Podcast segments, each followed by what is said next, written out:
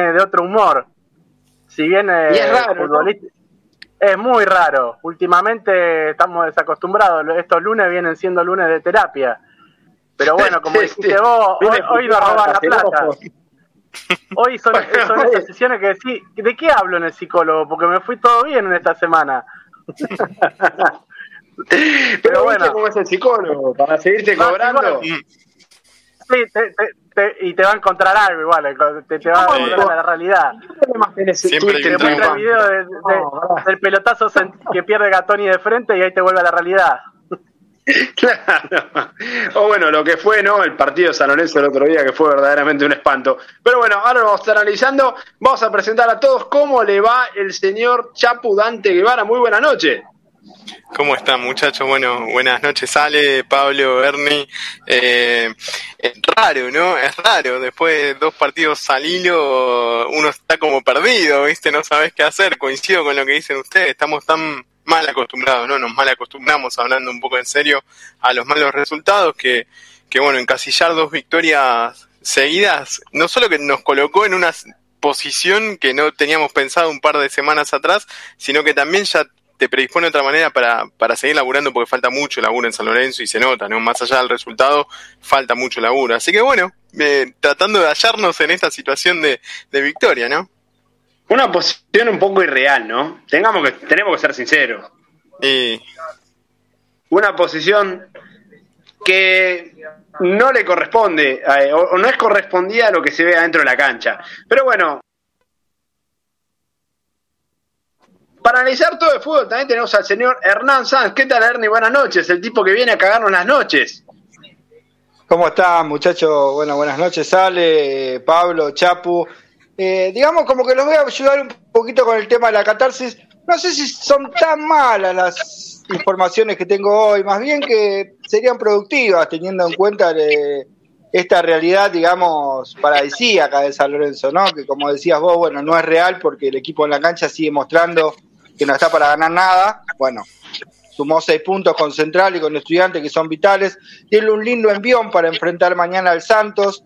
A veces el envión tiene mucho que ver con el andamiaje de un equipo, pero claramente en lo futbolístico la materia está pendiente y bueno, San Lorenzo sigue sin mostrar de, ese juego que todos queremos, ¿no? Cuando vemos a San Lorenzo, ya sea en la cancha, en la tele o donde sea, uno espera un espíritu de San Lorenzo, un modelo de juego, eh, una impronta que no se está dando, pero, pero bueno, por lo menos el vaso medio lleno sería que por lo menos acompañaron los resultados esta vez.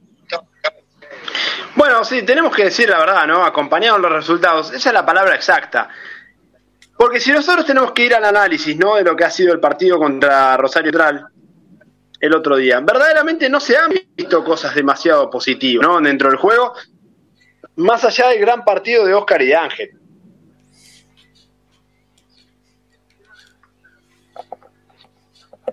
Se siguen viendo falencias defensivas, se siguen viendo errores y problemas en la zona de volantes, se sigue viendo un equipo que eh, no, no, no, no puede organizar de una buena manera, de una manera correcta los ataques y se ve un equipo muy endeble en la parte defensiva también, ¿no? Que me parece que es algo que contra Rosario Central, un rival que en la cancha al menos se lo vio muy pobre, de los peores Rosario Central que yo recuerde verdaderamente, salvo el número 10, ¿no? Yo al número 10, piñas, todo lo que quiera. A mí, a mí, démelo.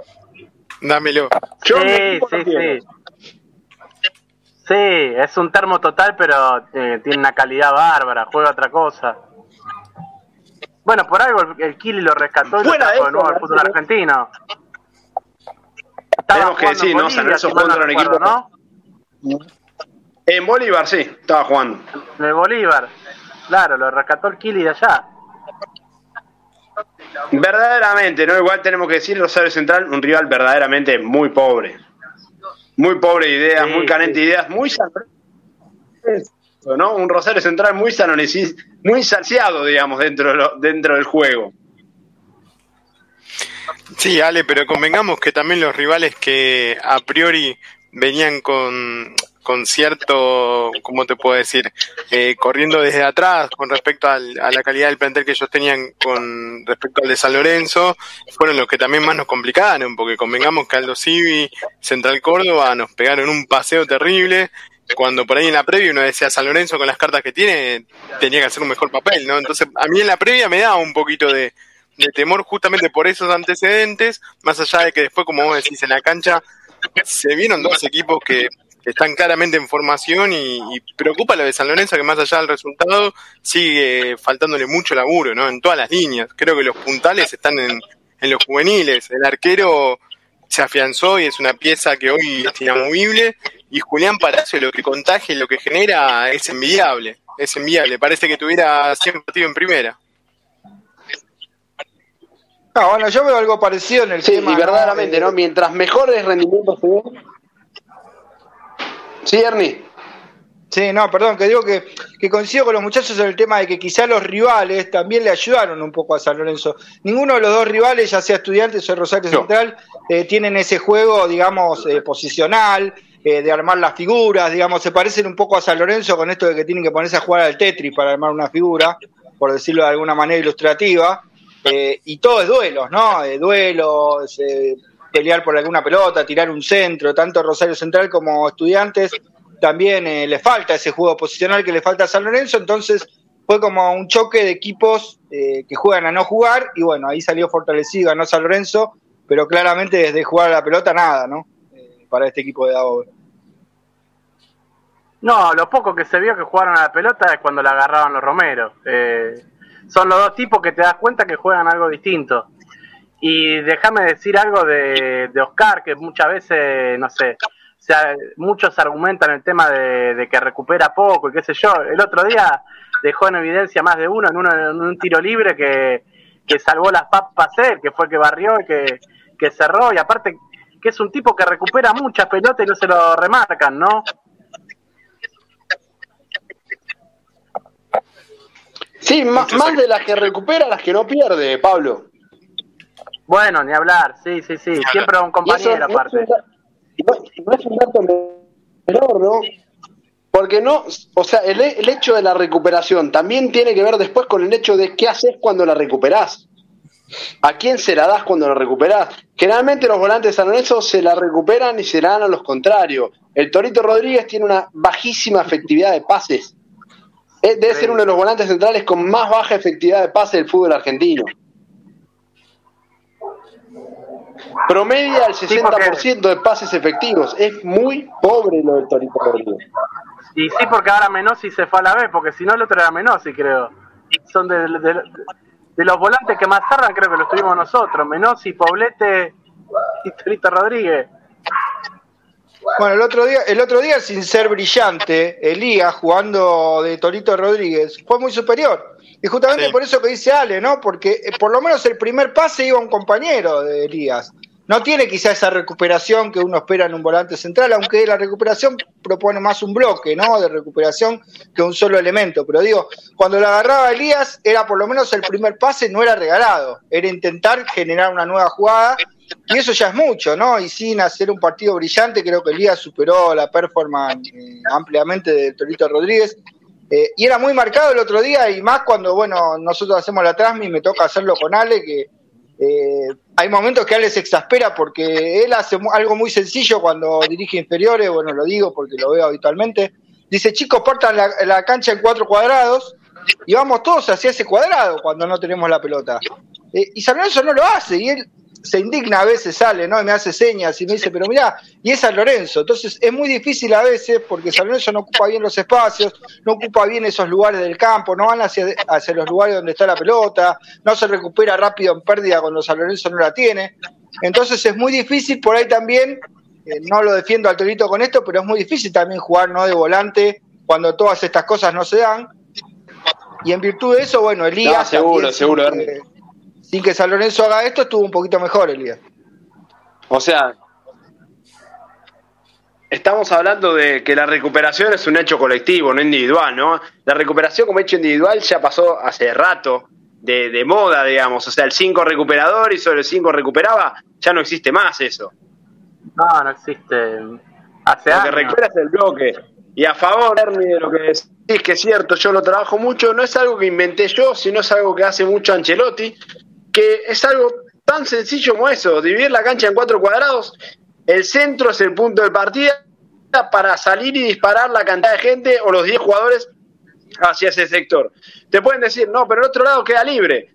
Y en algún lado siempre va a quedar libre. Pero qué mejor dejar libre que un espacio lejano a la, donde está la pelota, donde el rival tiene que hacer un cambio de frente y en ese cambio de frente te da tiempo a mover toda la estructura de nuevo.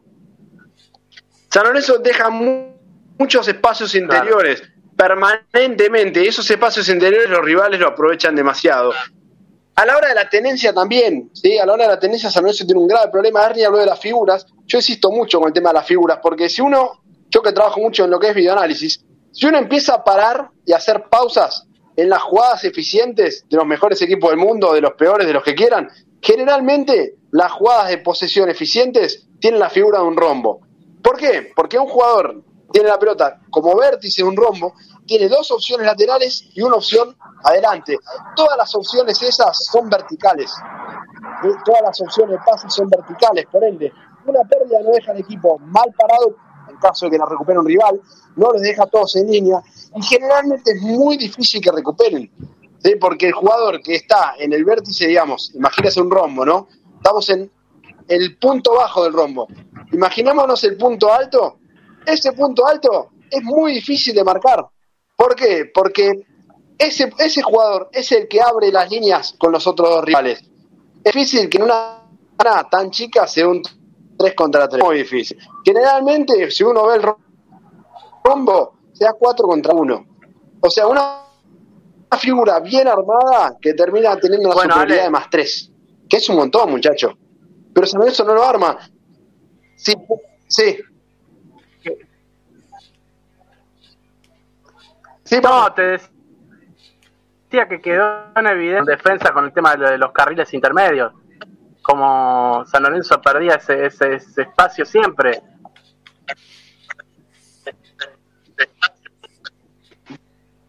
Bueno, la, la zona interior de San Lorenzo generalmente está muy mal cubierta.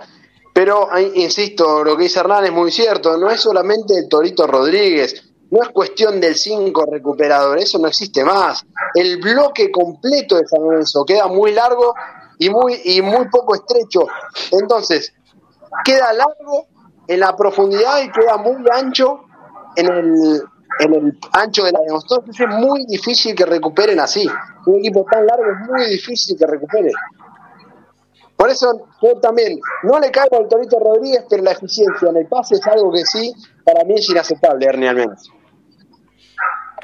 Sí, sí, sí, por eso decía que por lo menos en esa parte Elías lo supera. Y se ve el otro día que, más allá de que son dos jugadores que quizás ninguno sea ese 5 que esperamos para San Lorenzo de Almagro, Elías por lo menos ese primer pase lo tiene y el Torito no. Y bueno, claramente esa es una ventaja muy importante en favor del ex del club para mí hoy, ¿no?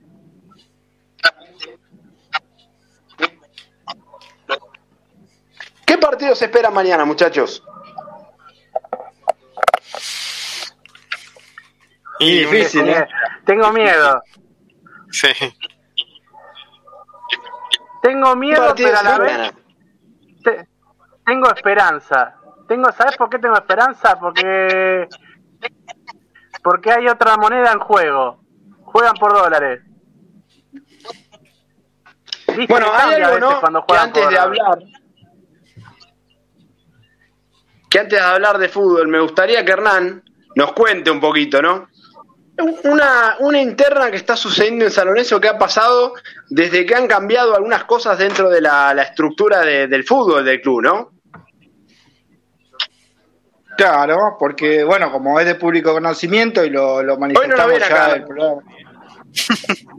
No, no, porque lo manifestamos ya en, en, en, versiones anteriores, ¿no? Que Marcelo Tinelli esta vez pareciera que se abrió un poco más, ¿no? O sea, bueno, más allá de que sale a hablar justamente como salió a hablar y a apoyar a los Romero ahora que San Lorenzo ganó, cuando perdió no sale a hablar claramente, eh, o pone preguntitas en el Instagram, pero bueno, más allá de eso, eh, creo que tomó una buena resolución, que fue sumar otros dirigentes al día a día de San Lorenzo, como son Rosales y Monetti, de Público Conocimiento, y Monetti.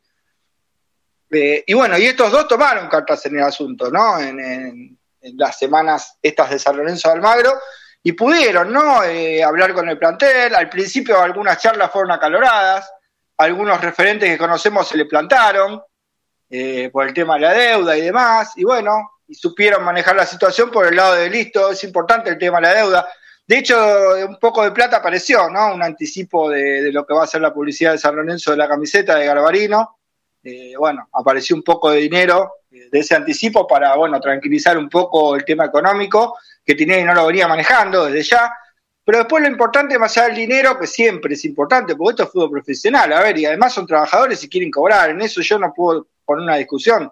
Eh, los futbolistas firmaron un contrato y San Lorenzo tiene que hacerse cargo de eso, y ahí creo que coincidimos todos, ¿no? Más allá de ante una situación adversa de cobro, tampoco es bueno que el jugador no quiera ganar, eso no, pero digo, sí debe cobrar y creo que en eso coincidimos todos. Eh, y bueno, y después eh, de esa charla calorada, como que se fueron acercando algunas partes, algunos referentes fueron eh, recogiendo el guante de alguna manera. hay uno que se le plantó y Rosales le, contestó que lo podía llegar a colgar, si seguía en esa postura y no se sumaba al grupo. bueno, se fueron, digamos, arreglando un poco algunas situaciones adentro del vestuario, muchas charlas también, muchas charlas con el cuerpo técnico. El cuerpo técnico entendió la importancia de todos los jugadores en el plantel, eh, que tienen que tener claramente los que mejor juegan más minutos en cancha.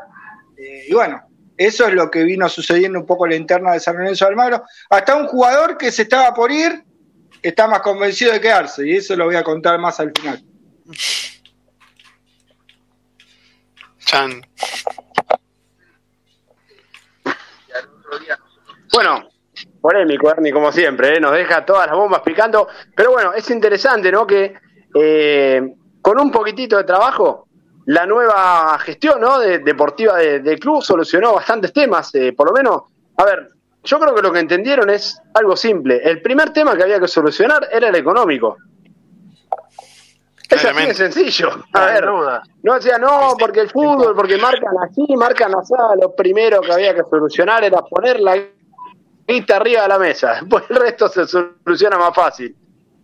Y después un poco también lo de la presencia dirigencial, ¿no? Porque siempre las tres patas son importantes. Cuerpo técnico, jugadores, dirigentes.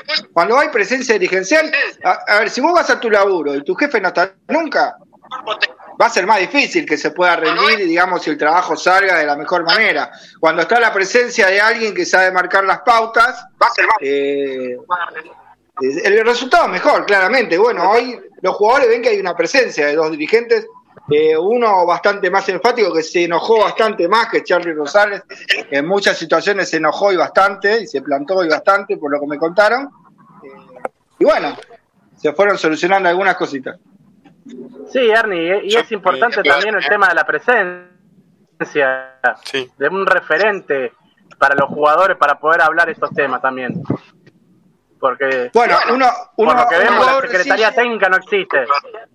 Me hiciste acordar, Pablo, un jugador recién llegado se plantó enfáticamente. Y este dirigente le respondió, vos todavía no saliste en un póster, todavía no saliste en un póster. Así que bajá un poco la sala. Es como dice, hay que hacerse el malo con Rosales, ¿eh? Hay que hacerse el malo con Rosales.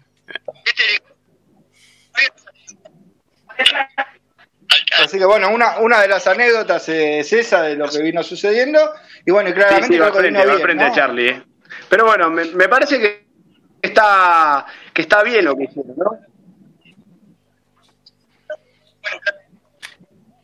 Sí, ¿Había que cortarle un poco el poder a los jugadores, Ernie? Y sí, claramente, porque esto, esto en cualquier plantel, ¿no? Es eh, eh, un dirigente que se encargue, si no es el presidente en este caso, porque está ocupado con la academia o con lo que sea, que el programa que se viene, un dirigente que esté en el día a día, o sea, que vaya todos los días, que hable con los jugadores, que los escuche, que entienda también las cosas que están pasando en el día a día, que sea un apoyo constante del cuerpo técnico. Eh, eh, esto siempre fue importante, o sea, cada grupo que tiene resultados positivos en lo deportivo tiene fuerte las tres patas, ¿no? La dirigencial, la de los jugadores y la del cuerpo técnico. Sin una de estas patas es muy difícil, lo repetimos siempre, y no porque sea de manual, sino porque está, está comprobado que es así. Ahora, Ernie, eso que vos contás también deja expuesto a, la Secretaría Técnica, porque, o sea, esa función debería ser la que esencial de la Secretaría Técnica, de ser el no lo ven como dirigentes y jugadores. Y no lo ven como dirigente, porque por ejemplo uno de los elementos eh, se quiere llevar bien con los jugadores y a lo mejor en algún momento los dirija. Bueno, sí. Entonces no lo ven como dirigente, lo ven más como par, digamos, como no lo ven como dirigente, claramente. por eso no quiere chocar. Por eso no quiere chocar. No quiere chocar por eso mismo, porque sabe que los va a dirigir. Sí, sí, tarde o temprano va a estar sentado ahí. Por ende, la, la, función de Romagnoli en ese cargo no sirve y tendría algo que diga, mira, vos no vas a poder dirigir en San Lorenzo, dirigir en otro lado, porque si no es una función que tiene un conflicto de intereses permanente, ¿no? Sí, tal cual, tal cual. O sea, no, no, no, vos no puedes hacer bien tu laburo sabiendo que, Permanentemente, que puede interferir a futuro. Porque, a ver,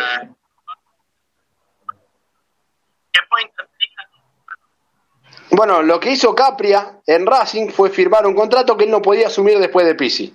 Y está perfecto. Es lo que había que hacer. Lo que Romagnoli, si tuviese esencia, tendría que hacer. Yo no puedo asumir después de ningún técnico mientras yo sea parte de la Secretaría Técnica, y sino que se corra de la Secretaría Técnica y que se directamente largue su carrera como director técnico.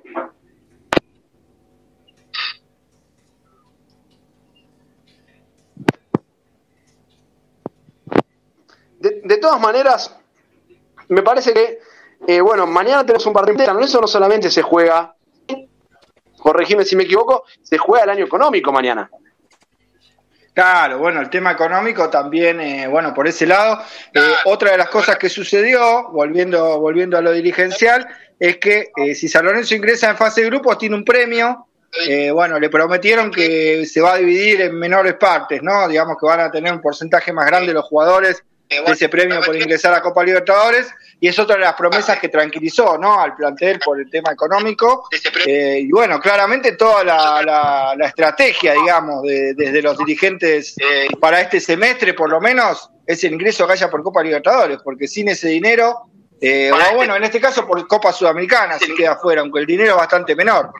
Pero claramente creo que, que todos los problemas están basados en lo mismo, ¿no? En los ingresos que puedan dar las competiciones internacionales y en dólares eh, por eso una importancia externa ¿no? que tiene el encuentro más allá de lo deportivo.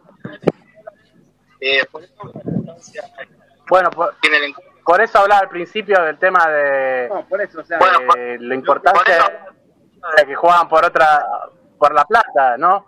Porque o sea, la Libertadores es otro tipo de plata y otro tipo de, de prestigio también, porque lo ven todos. De prestigio también, porque lo ven todos. Mañana no se juega solamente igual en pase a los Libertadores. ¿eh? Para los dirigentes, mañana se juega el año económico. Por eso hay tanto nerviosismo también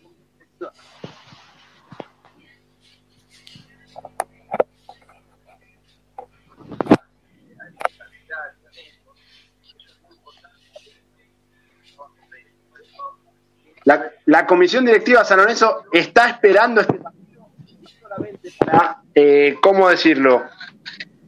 No solamente para ver si pasamos o no a la Copa Libertadores, desde, lo, desde el plano netamente deportivo, desde el plano netamente de que San Lorenzo tiene que ganar y toda la zaraza, ¿no? Sino desde el plano netamente económico, muchachos.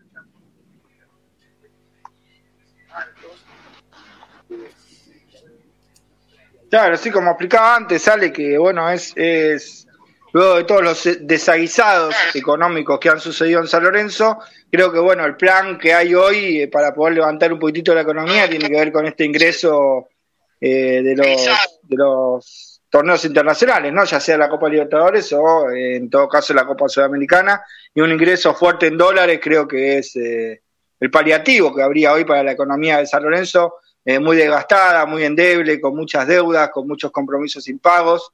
Eh, bueno, con una pandemia que hizo estragos claramente en San Lorenzo y en el fútbol argentino, eh, más algunas otras cosas que venía carreando San Lorenzo, digámoslo también, ¿no? Porque si no todo sería culpa de la pandemia y la verdad es que San Lorenzo hace rato que viene mal eh, y no solamente con el tema ahora de, la, de estos meses de pandemia, sino que bueno, San Lorenzo hace rato que viene haciendo mal las cosas institucionalmente y económicamente. Eh, bueno, y hoy para el paliativo para este semestre, aunque nos duela, es este, ¿no? El ingreso por dólares que puede haber en competencias internacionales. No, Ernie, está, está clarísimo eso, ¿no? Creo que desde primer momento, tanto desde la directiva como de los jugadores, se priorizó que la Copa Libertadores es el eje principal, ¿no? Justamente por el ingreso económico que aporta. Y creo, justo, bueno, andaba con unos problemitos técnicos, pero me parece que esta eh, nueva figura, si se le quiere decir de alguna manera, de Rosales con, con Moretti, eh, ya identificándose como referentes en lo que tiene que ver como con el nexo con el plantel, eh, e-, este canal de diálogo que hasta el momento no estaba, tanto para hablar las cosas eh, complicadas como pueden llegar a ser el tema de deudas y demás, o conflictos dentro del plantel, como la vez también para tener justamente un canal de comunicación y, una cara visible, ¿no? Porque ellos ya saben con quién tienen que hablar. Eh, espero que sean los primeros pasos, más que sean pasitos chiquitos, para empezar a generar un ambiente de trabajo, no te digo más ameno, no pretendo que sean todos amigos, pero al menos que las cosas, si se charlan y están claras, sabemos que vamos todos para el mismo lado, porque es lo que necesitamos todos, ¿no? Que nos vaya bien, eh, principalmente la Copa Libertadores, pero también tratar de, de clasificar en el torneo, los números te dan, es irrisorio, pero te dan, entonces tenés que tratar de enderezar un poco el barco, ojalá estos sean los primeros pasos para hacer eso, ¿no? Para lograr eso. Eh, y bueno, y que el plantel también empiece a entender lo que se está jugando, ¿no? Porque en definitiva eh, es clave, está la camiseta de San Lorenzo por medio, Santos es un rival durísimo, pero nosotros estamos jugando de local y nos tenemos que jugar todo, así que eh, espero que mañana, más allá de tener cierto temor, como decía Pablo, eh, se alineen un poco los planetas y con todo esto que se viene trabajando, bueno, tratemos de sacar un resultado adelante y, que nos vaya bien, ¿no? Es lo que queremos todos. Igual, el Chapu, tengo temor, pero tengo fe. ¿eh? Le tengo mucha fe para mañana. Y, tal cual. y otro tema, te, doblo la apuesta, porque no, no solamente la copa, ¿eh? para mí, con esta seguilla de resultados, si vos te, te mantenés un poquito, ya te volvés a meter en la pelea por el torneo, porque hoy por hoy San Lorenzo ya está a dos, tres puntos de meterse entre los cuatro que clasifican. Entonces, si vos agarrás una racha, es muy irregular este torneo. Pablo, es tan pobre. Fútbol argentino es tan pobre que vos ganando dos, tres partidos ya te prendés de nuevo. Te prendés, sí. Sí, lo que nos pasó. De los papelones que veníamos, ganamos dos partidos y estamos ahí. Como decís vos, Pablo, un partido más que pierdan los de arriba, que vos ganés y ya te acomodás. lo, que pasa es que nos falta Racing, nos falta River faltan un par de, de, partidos complicados, pero también esos complicados son los que a veces nos resultan a nosotros más sencillos de sacar adelante, ¿no?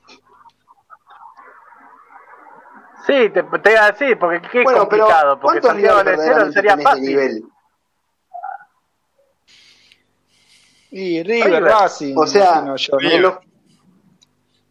Sí, y Racing es un Racing que también viene a los tumbos como nosotros, ¿eh? No, no, no viene. Eh, no, no hay equipos fuertes. Colón, pero ya nos bailó, así que. Por eso, por eso me parece que bueno, el fútbol argentino está en un momento, en un momento verdaderamente lamentable, ¿no? Porque el fútbol argentino está en un momento crítico. Es, es verdaderamente lamentable el, nivel que se ve, y bueno, se ve también en el, gran momento de Di Santo, ¿no? Un Di Santo que en todos los clubes donde ha jugado no ha tenido un gran porcentaje de goles, y acá con poquito le sobra por mucho para ser uno de los goleadores del torneo. Es verdad, es verdad. Un disalto que, bueno, nosotros siempre le veíamos, ¿no? Movimientos de un jugador interesante, pero bueno, también no podía plasmar en la red, ¿no? Creo más que nada en el ciclo anterior con Soso no podía plasmar en la red lo, lo que quizás en los movimientos mostraba cosas interesantes.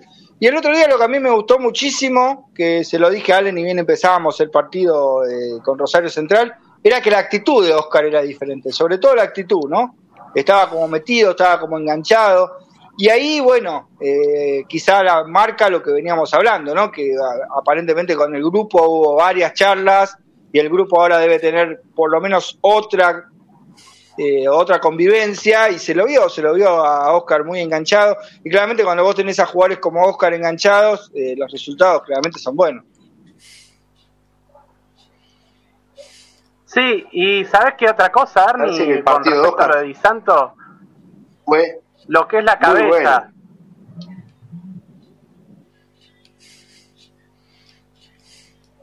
Sí, la confianza para el delantero es, es, clave.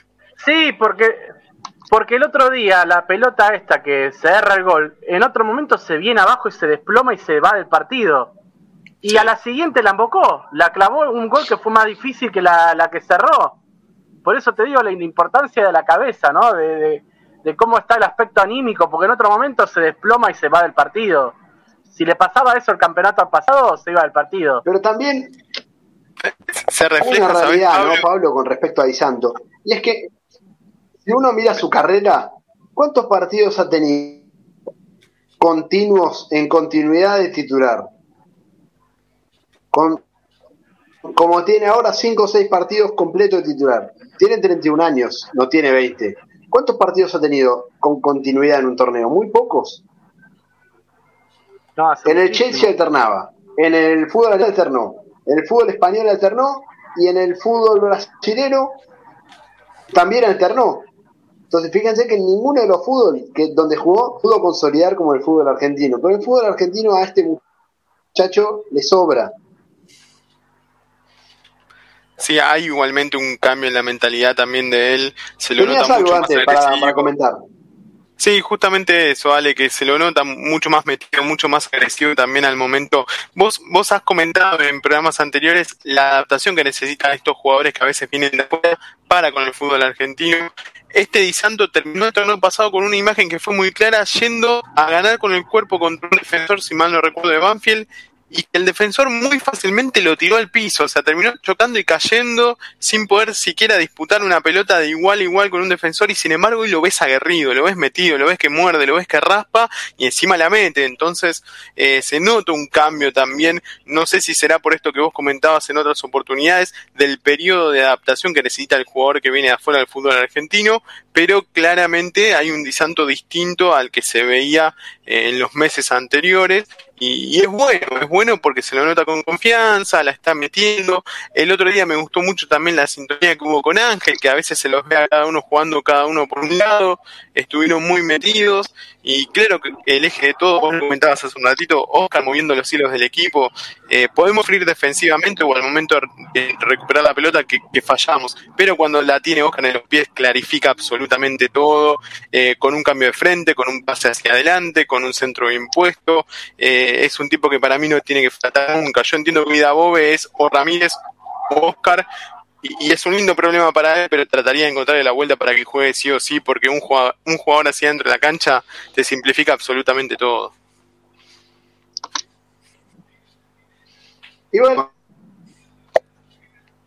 no, porque un jugador que no corre, que no recupera, que no ayuda, que no ayuda a qué?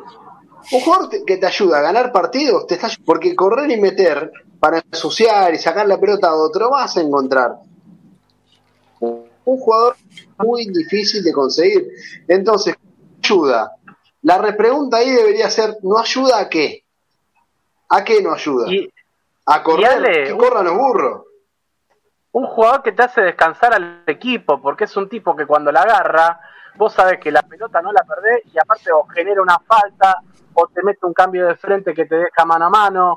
O sea, el equipo, o sea, tenés un tipo donde descansar la pelota y que, que no que San Lorenzo no, no abundan en este, ni, siquiera en el fútbol argentino abundan este tipo de jugadores. Desde la época del gol que no tenemos un tipo que, que tenga que haga ese juego. Además hay otra... Terminamos...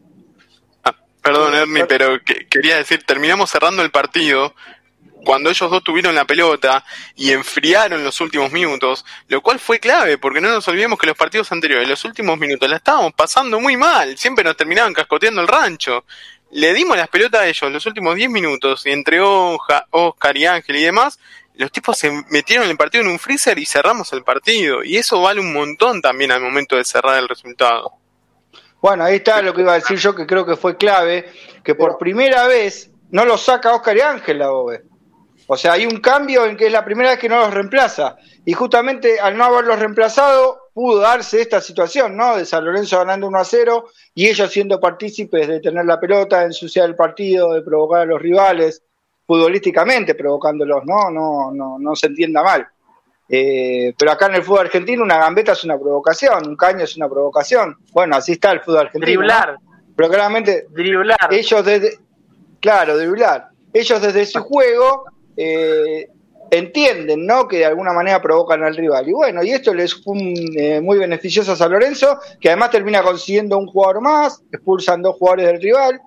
Y antes no se hubiera dado porque Dabove lo sacaba. Entonces hay jugadores que son importantes hasta el minuto 90. Y es así, ¿no? Y el jugador eh, que tiene estas prestaciones, como son los hermanos Romero, eh, no son importantes solamente cuando vas perdiendo, ponerlos para que te salven, sino también cuando vas ganando, ¿no? Para tener la pelota, para manejar los tiempos del partido, como decía Chapu. Eh, y bueno, no es casual, ¿no? La primera vez que no salen y fueron determinantes justamente en los minutos finales. Pero no solo eso, Ernie, si no pensarlo del lado, o sea, si no hubiera estado Ángel y tenés a Melano, las mismas jugadas, vos le das la pelota a Melano y por las características de juego que tiene Melano, va a ir para adelante y la pierde. Sino que a veces ocupar espacios también es recuperar espacio, para recuperar la pelota. Hace falta ocupar espacios. La cancha tiene un determinado espacio. Lo más importante es ocupar espacios, no solamente correr atrás de la pelota.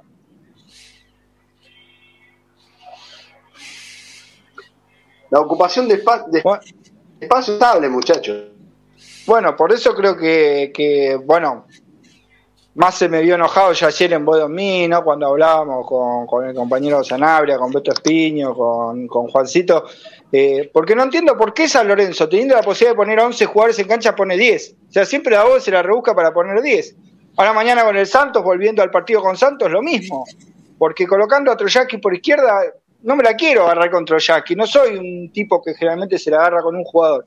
Pero digo, lo, lo que está mostrando en cancha hace que yo sin repetir y sin soplar, como decían eh, Troyanski, Por eso yo sin repetir y sin soplar, puedo, como decían en Feliz Domingo, puedo nombrar cuatro o cinco jugadores para jugar en su lugar. No, por eso, ¿qué jugador? Que le rendirían mucho más a San Lorenzo.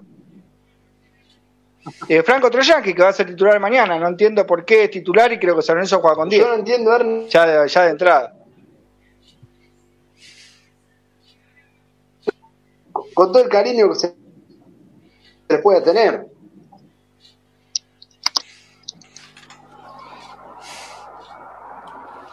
Sí, yo coincido con vos, Ernie, te banco, te banco ahí en, tu, en tus duelos con, con Zanabria y Beto, porque eh, claramente vemos que por ahí el encuentra un equipo que le responde y, se empeña en, cambiarlo a la próxima fecha, digamos, mañana es un partido clave, yo intentaría poner los que mejor te han rendido, eh, Herrera, Roja, Juli Palacio, Ramírez, Oscar y Ángel claramente, Di Santo, eh, Pero, que Troyanqui tampoco es una fija, no es que no es que entra Ramírez al equipo que está bien que entre, entra Troyanqui, con, todo el respeto que le puedo llegar a tener.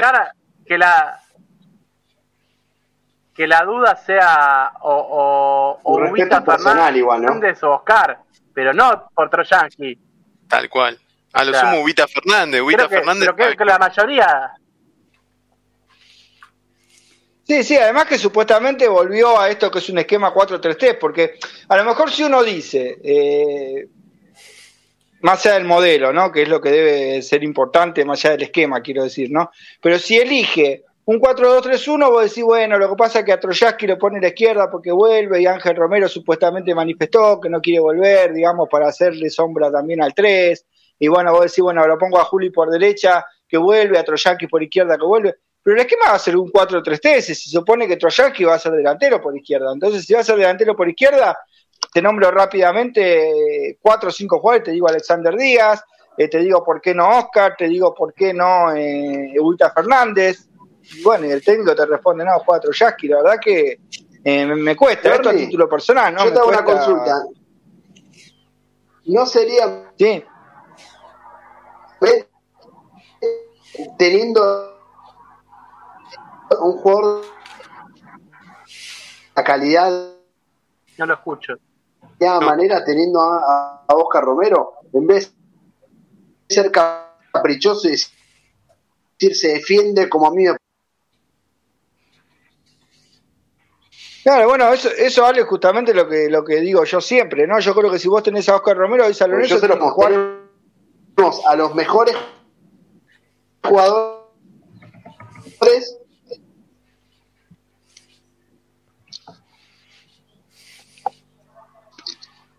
No sé, chicos, si le pasa a usted también, pero se me... No, no lo escucho lo ¿vale? O no lo escucho. Es Troyanski que le está cortando la transmisión. Bueno, que decía que yo eh, repito siempre que, digamos, eh, yo buscaría. El entrenador el otro día dijo una pregunta, respondió en la conferencia de prensa que fue importante porque le preguntaron sobre el esquema favorito y él dijo 4-3-3 o 4-2-3-1. Son mis esquemas favoritos, dijo. Bueno, eso marca las claras que si vos tenés a Oscar Romero tenés que optar por el 4-2-3-1. Porque si es un jugador que tiene que jugar, entonces vos decís por derecha lo pongo a Juli Palacios, por izquierda lo pongo a Ángel, Oscar en el centro, adelante Di Santo y de doble pivot pones a, eh, bueno, Torito, Elías, Gordillo, el que esté mejor, con Ramírez. Y creo que ahí no hay discusión, yo creo que nadie le puede discutir ese 11 hoy a, a Dabove si lo coloca, ¿no? Eh, pero bueno, él sigue empecinándose por, por no usar enganche, no usar un hombre ahí por el centro del ataque. Yo tengo la duda, por ahí cuando se recupere Gordillo, si no, no está esperando a que llegue Gordillo para, para cambiar el esquema y jugar con un 4-2-3-1. Es, la duda que a mí, o por lo menos la esperanza que yo tengo, eh, de que esté esperando de la llegada de un volante como Gordillo que se vuelva a recuperar para, para jugar con este esquema. Bueno, pero las pocas veces que lo tuvo a Gordillo le ponía le ponía al Torito al lado y lo ponía a Ramírez en ese lugar que yo nombro a Oscar. Pero eh, en algunos partidos que hacía una semana que había llegado. ¿Cuánto hacía que había llegado Jason? Hace menos de 10 días. Sí, lo mandaron a la cancha con. Por ahí una vez que, esté un poquito más asentado, puede andar con Ramírez al lado. Jason y Ramírez. Es posible, bueno. Bueno, Hoy eso, por desgracia, bueno, nos enteramos que, bueno, queda descartado para la serie de Santos, ¿no? Es otra información que hay que decir, no va a jugar en ninguno de los dos partidos, demanda más tiempo la recuperación de la fisura del colombiano, así que pensemos en Torito, pensemos en Elías contra Santos, porque bueno, claramente no va a poder estar eh, Jason. Eh, y volviendo ¿no? a lo que decía Ale antes de tratar de, imaginar un partido mañana, eh, yo creo que depende mucho el posicionamiento en la cancha del Santos. ¿Por qué digo esto? Si el Santos lo viene a apurar a San Lorenzo, lo viene a torear y le viene a sacar la pelota, quizás San Lorenzo eh, tenga una postura y si el Santos se para más en bloque bajo y le cede el terreno y la pelota a San Lorenzo de Almagro, seguramente la postura va a ser otra, ¿no? Eh, imagino, al igual que con la Universidad de Chile, un equipo que intente hacerse fuerte, ¿no? De local, intente tener el protagonismo eh, y un Santos que salga a aguantar. Pero bueno, esto es los papeles, ¿no? Cuando empieza a girar la pelota habrá que ver qué es lo que sucede. Pero me parece que imagino unos 15, 20 minutos como de match inicial, como de que se testeen, como que se pongan a prueba uno y el otro. No creo que San Lorenzo de entrada lo salga a buscar muy alto y tampoco el Santos. Imagino unos 15, 20 minutos muy de duelo y después, eh, bueno, se va a ir alguno de los dos posicionando hacia el lado de ser el protagonista del juego, ¿no? Sí, yo lo, lo pienso igual, Ernie, porque no nos olvidemos que que a diferencia de esto que vos comentás, generalmente los primeros minutos de los equipos de Davos suelen ser de, gran intensidad y después merma, pero me parece que, es clave acá que es una serie de Copa Libertadores, no puede salir eh, alocado a, buscarle partido de entrada, eh, es uno de los últimos finalistas de Copa Libertadores, más allá de, que viene mermado con, con algunas bajas, eh, por lo cual es de respetar eh, pero, pero sí, yo coincido con vos. Creo que la clave va a estar como, como se suelen decir en esta serie, no hay más cuando jugar de, local, mantener el arco en cero y tratar de sacar la mayor diferencia que puedas para después volver o ir a Brasil, por decirlo de alguna manera, eh, mejor plantado. ¿no? Ahí sí ya sería otro partido, pero, pero sí, va a haber, vamos a tratar, yo creo que sí, de, de, de buscar esa ese análisis del rival en el momento de la cancha y bueno, como se vaya presentando el partido, tratar de sacarle provecho. Eh, ¿Lo tenemos, Ale? ¿Sale ahí? No, no, sí, Pablo, no, no, no sale. No, no, que digo, los partidos, no sé, ahora con Santos, no, la verdad que, que no he visto los últimos partidos del Santos, eh, pero sí por ahí y viendo, rememorando los partidos de Holland con la U de Católica en la, en la Sudamericana, salía a esperar un poco más en bloque bajo. O sea, esperemos que mañana siga con la misma actitud con el Santos contra, contra nosotros. Igual Creo que ese juego no, nos puede favorecer. Convengamos que Santos viene de, de, tener un partido bastante duro con Lara, ¿no? No es el Santos de Pelé. No, no, no. Ahí pude solucionar un poquito el tema del audio que me estaba funcionando bastante mal. No, te liquida, ¿eh? Nombrás a Racing y te liquida. Te liquida. te liquida, te liquida. Lo nombraron a Pizzi, a Racing, nombraron un par de piedras. me cayó internet, andaba como... Pero bueno, eh, ahora que tengo un poco mejor de, de resolución, ¿no? Con respecto a lo que decía de Santos, eh, Santos venía de un partido flojo, flojo para abajo contra Lara. Pero el otro día lo escuchaba Holland, cuando hablaba de su equipo, decía que se le habían ido varios jugadores, caso Lucas Verísimo, o sea, se le habían ido jugadores de, primer nivel, ¿no? Y que lo han reemplazado con chicos de 17, 18 años. Por ende, un chico brasilero de 17, 18 años del Santos, yo no, yo no sé qué preferiría, te digo. Porque son chicos con mucha energía, con mucha ganas y con mucha frescura en uno contra uno, ¿no? Y me parece que es algo que San Lorenzo tiene muchos problemas. En los uno contra uno, San Lorenzo generalmente, eh, cuando los equipos le plantean ese tipo de juego, le complican mucho la vida a este San Lorenzo. Que está diseñado para defender, ¿no? Claramente, poner a Troyaski al carril es un equipo diseñado para defender. Yo sabes que tengo miedo, a Braguieri, pero no, no por el tema de velocidad, por el tema de que se esto que se ciega a veces y que va muy vehemente, eh, a veces ya rozando la mala leche. Eh, y no sé, con estos pibitos que vamos a decir, tenés pibe de 17, 18 años que te la mueven un poco, me da un poco de miedo esa vehemencia que, con la que juega Braguieri a veces. Bueno, yo tengo la información, la misma información que tenía Hernán, con respecto a un dirigente que le bajó los humos a un jugador y ese jugador era Braguieri, justamente. Le bajó los humos afuera de la cancha, digamos.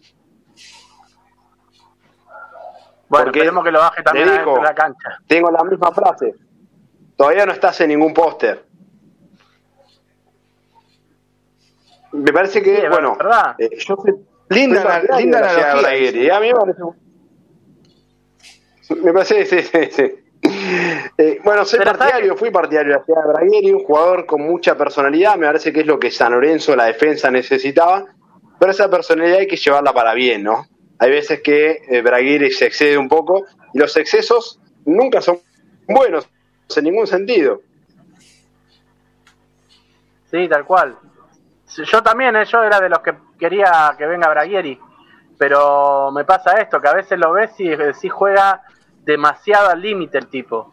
Eh, y le pasa como le pasó la otra vez en Chile, que, que si bien San Lorenzo tuvo la suerte de que pudo hacer el gol después de que lo expulsaran, eh, se le podría haber complicado mucho más esa, esa serie a San Lorenzo si, si no hacía el gol a, los dos minutos de que lo echaron a él, ¿eh? porque quedaban 20 minutos más con uno menos. O sea, el tema, el tema de la saga, el tema de la saga Fabio es complejo, ¿no? Pero uno dice hoy, eh, Donati Braguiri Juan mañana, dice, pero el nivel de Gatoni no está siendo tampoco excelso, ¿no? En los últimos partidos. Entonces también hay, también hay que decir, bueno, capaz de si no, juegan Gatoni y Braguieri y Gatoni se manda una de las que se viene mandando y perdés la serie con Santos también. A Flores creo que un poquitito le falta. Eh, o sea que de alguna manera, bueno, creo que se impone hoy la dupla Donati y Braguiri más allá de cualquier cosa. Y, y me preocupa que es la dupla de marcador central que más le cuesta salir jugando eso está claro, ¿no? Eh, tanto Donati como Braguiri tienen más tendencia al juego directo eh, que quizá con Gatoni, pero bueno, también hay que decirlo, ¿no? El chico Gatoni no está pasando un buen momento futbolístico y a lo mejor no es el mejor momento para ponerlo eh, ante Santos por Copa, no sé qué les parece a ustedes. Un, un Gatoni que no sé qué le, si a ustedes le pasa lo mismo, pero a veces me da la sensación de que sobra la jugada, no sé, de que se, se confía además de, de la, del juego que tiene, ¿no? Del, porque pierde pelotas insólitas a veces. El otro día eh, pierde un pelotazo frontal con, con un delantero de, central que, que no termina en gol porque el tipo se demora en definir la chica de Becky, pero, pero era toda de él, era un pelotazo frontal que era el central, y él se confía, la deja pasar y pierde la marca. Y no es la primera vez que lo veo, a veces intercepta pelota, las corta y por displicente, por querer tirar una gambeta o algo, la vuelve a perder. Eh, como que siento que a veces que le faltan eso, ¿no? Como que falta que le peguen un grito para acomodarlo, ¿no? No dudo que tiene unas condiciones bárbaras. Y me parece que por ahí se destaca también, después de, haber visto a Cachila Arias, Bergini, bueno, sí, apareció Gatoni y a todos nos pareció que habíamos encontrado a Sergio Ramos. Sí, más o menos. No, es ni una cosa ni la otra. No, es un jugador correcto. Es un buen central, pero para mí le falta pulirlo en algunas cosas. Lo comparaba con Juan Foyt, me parece que hay, una distancia todavía bastante grande, ¿no? Nuevo Tamendi decían que era alguno. Me parece que en las comparaciones son odiosas y a veces un poco exageradas. Eh, después también, Ernie, tenemos alguna información con respecto a lo que hablaste antes y que ibas a profundizar del acuerdo del plantel, ¿no? Claro, bueno, creo que en un momento lo dije, quizás se te cortó, que bueno, eh, si lo, dije, pero bueno, lo repito igual, si San Lorenzo ingresa a la fase de, grupos de Copa Libertadores, eh, bueno, la mayor parte de ese premio va a ir, a, va a ir al plantel, no se va a dividir tanto con la institución, bueno, en modo de compensación y de promesa de irse poniendo al día con una deuda importante que no tiene que ver con sueldos, porque después uno escucha a los periodistas, no sé qué palabra decir, ¿no? Que pululan en el mundo San Lorenzo, pero San Lorenzo con los sueldos está al día, sí, bueno, pero el futbolista la ganancia fuerte de dinero que tiene no es con el sueldo, vamos a decirlo.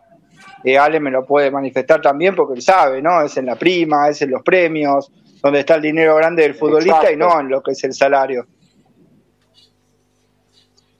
La plata en negro, vamos a decirlo así. No le demos más vueltas, Hernán. Sí, en realidad está por contrato. La, la en negro, ¿eh? que los clubes también. No todo, te lo digo por experiencia. Bueno, en este caso ninguno de los dos, ¿no? no ni lo que está en contrato ni. Pero bueno, también tenías algo de Monetti, Ah, bueno, eso es bueno, eso al final, ¿no? Eh, justamente eh, todo esto hace que eh, un jugador que se estaba por ir, como decían, por eso, un jugador que se estaba por ir, como es Monetti, había hablado con su representante, le había dicho colocame en la Liga de Estados Unidos, colocame en Brasil, me quiero ir. Hoy lo pensó mejor y dijo, no sé si me quiero ir así de San Lorenzo. y pensó y dijo, bueno, y es verdad, ojo, si San Lorenzo mañana juega con Debecky en el arco y lo expulsan, por ejemplo, supongamos, en la revancha, ¿quién juega? Torrico no está para jugar, López Cadeñú está lesionado. ¿Se imaginan un partido en Brasil con Rivadeneira? Por ese lado, creo que es positivo. Y por otro lado, bueno, marca las claras de que la charla existió, la bajada de línea hacia el plantel existió. digamos. Y hoy es, hoy, hoy es complicado que se vaya, pero bueno, él se había puesto en un papel en que ya quería dejar la institución y bueno, iban a, a permitirle su salida, ¿no? De alguna manera, si resignaba la deuda que tenían, a permitirle su salida, porque la situación era muy tirante, y ahora con esta incursión de, estos nuevos eh, dirigentes que están a cargo del fútbol, le bajó bastante los decibeles y llegó a la conclusión de que, bueno, eh, a lo mejor no es lo mejor irse de San Lorenzo así, que es el segundo ciclo que tiene en un club grande como es San Lorenzo del Magro, y bueno, eh, hoy tiene las energías puestas en seguir Fernando Monetti, esa es la información final. y bueno, Después una pastillita que. es, es, un mercenario, se queda porque la plata. No lo quiero más. Yo, tampoco, que, vayamos con Rivadeneira o pongamos un cono eh, o el arquero que atajó en reserva el otro día. No, basta, basta. se queda porque tengo duda de las condiciones, ¿eh? No tengo duda de las condiciones de él, pero me cansó todo el afuera, todo. Eh, todo lo que genera afuera, su representante me tiene podrido. me tiene podrido también los que le dan prensa a su representante, porque eso también tenemos que hablar, porque son los mayores enemigos. Son los que le están dando, le, echan leña al fuego cuando San Lorenzo no la tiene. O sea, son los que van a buscar el conflicto, dale. Porque hablemos de esos medios también. Y bueno, bueno, pero esa es la, información del final. Bueno, ese es el jugador que se estaba por ir, que hoy eh, quisiera quedarse en San Lorenzo Almagro. A ver, decimos hoy, porque mañana. Bueno, ahí nos cagó la noche, mirá. Claro. Capaz que mañana, bueno, San Lorenzo, no sé, gana 3 a 0 y bueno, y De Becky está bien en cancha y le viene la oferta y lo piensa de vuelta y se va. Bueno, esto es muy cambiante, ¿no? Eh, hoy la postura es así de, del arquero de San Lorenzo y mañana puede cambiar. Y después sale una, una información también que el otro día recabamos en el estadio. Esa, esa te la dejo a vos. Ernie, ¿qué papel? ¿Cuál, de todas? Hubo varias el otro día. Y una del 32.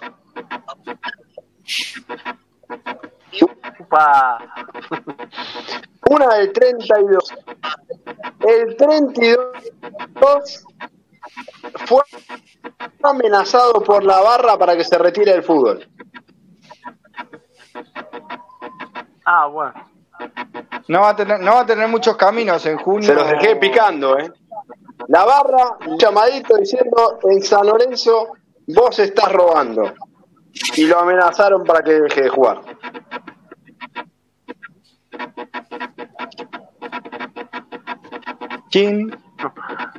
Bueno, con eso, con eso no les cagó la noche, con eso le dio una alegría. Una, una bomba no, polémica, ¿eh? Es lamentable no, hace falta. quien tenga que, quien, tenga que activar eso sea la barra brava, no los dirigentes. Exactamente. Es indignante, o sea, indignante. Nadie, nadie avala nadie avala las amenazas. Claramente no, no estamos a favor de eso, ni mucho menos. Lo que, lo que no tiene razón de ser es llegar a este punto, ¿no? Eh, todas las partes interesadas tendrían que haber eh, llegado a un común acuerdo para decir, muchachos, hasta acá llegamos y no seguir extendiendo esto que está cantado. Eh, por eso insisto, más allá de todo chiste. No. A nivel dirigencial y a nivel del jugador también, porque el jugador también tiene llega un momento que tiene que decir esto no da para más después de pasar el papelón que pasó en Copa Argentina con el delantero de Liniers, tiene que tener la, autocrítica de decir, no, no estoy para jugar más, como hizo en su momento Ayala cuando lo agarró Jara, que dijo, no, me retiro porque no, no da para más. Creo que tenés que tener un poquito también de autocrítica, que, que eso le está faltando al 32. Y se fue con una imagen mucho más alta de lo que hubiese sido el ratón Ayala si se hubiese ido un año después, ¿eh? Pues si, una, si llegaba un año después, todo lo que hizo el ratón Ayala en su carrera se lo iban a olvidar. Sí.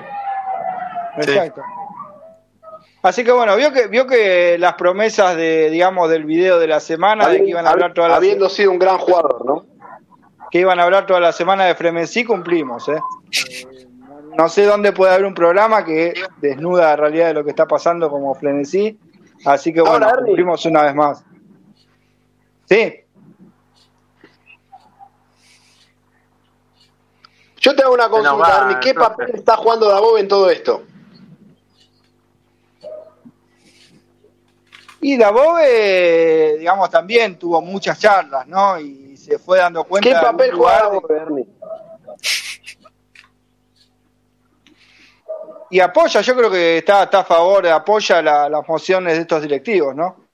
Eh, se convenció, creo yo, de alguna manera que el manejo tiene que ser distinto eh, y que no ya no puede entrar en el capricho de halcones y palomas. Eh, todos están para el mismo lado. El mensaje creo que fue, si San Lorenzo gana, ganamos todos. Y creo que hoy el entrenador está más por esa línea de que, bueno, eh, hay que sacar resultados y hay que estar en el día a día y mejorar esta realidad de San Lorenzo, porque si no, los que pierden son todos, ¿no?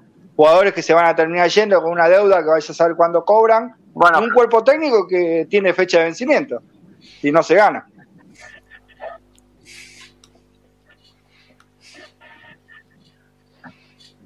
Ojalá entienda que tiene que jugar los mejores. Depende mucho de mañana, ¿no? Lo ayudaría mucho. Bueno, ahí está, también esa es una clave, ¿no? Porque si San Lorenzo termina quedando afuera de Libertadores, arrancaría con Santos, Claro, como yo decía ayer, ¿no? También eh, si San Lorenzo queda fuera de la Copa Libertadores, vapuleado por Santos, eh, no sé cuánta, eh, digamos, confianza va a seguir teniendo el entrenador, ¿no? Con la gente, con los jugadores, con la dirigencia. Y todo está bien siempre que San Lorenzo... Sí, habría que preguntarle al presidente por Instagram a ver qué pasa. Yo creo que ese momento es el fin del ciclo. Bueno, ahí está, pero bueno, eh, creo que se dio cuenta que, bueno, también tiene que poner de su lado la, la ¿no? Para, para continuar. Es clave.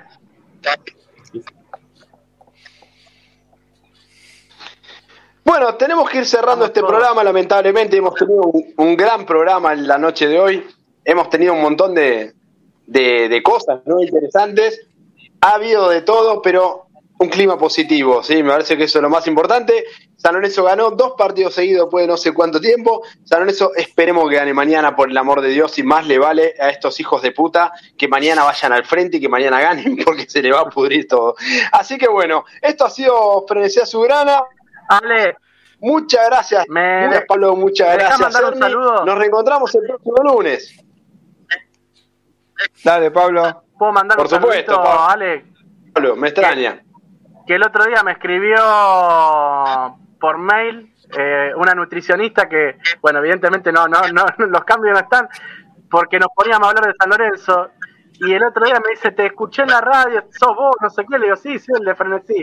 Así que bueno, déjame que le mande un saludo a, María Cristina Morales, que, que es una cuerva a full eh, que nada, que está acá también sufriendo como todos nosotros. Me decía, ah, los espero a ustedes para hacer catarsis los lunes, porque esperemos que cambie y que bueno, que no sea catarsis, sino que, nos empecemos a alegrar un poco, ¿no? Eh, así que nada, mandar saludos a María Cristina, que, que es una cuerva, que es una fenómena.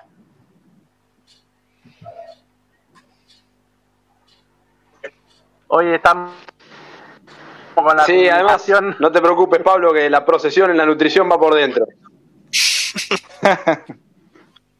A tope. Así que bueno, muchas gracias por estar al otro lado, que pasen muy buenas noches. Mañana préndanse a la transmisión de Pasión por el Ciclón que va a transmitir el partido San Lorenzo frente a Santos. Estaremos todos nosotros, así que bueno, un abrazo muy grande, que gane San Lorenzo y nos reencontramos el próximo lunes. Muchísimas gracias por estar al otro lado. Esto ha sido Frénese a su gran. Abrazo grande. Nos vemos.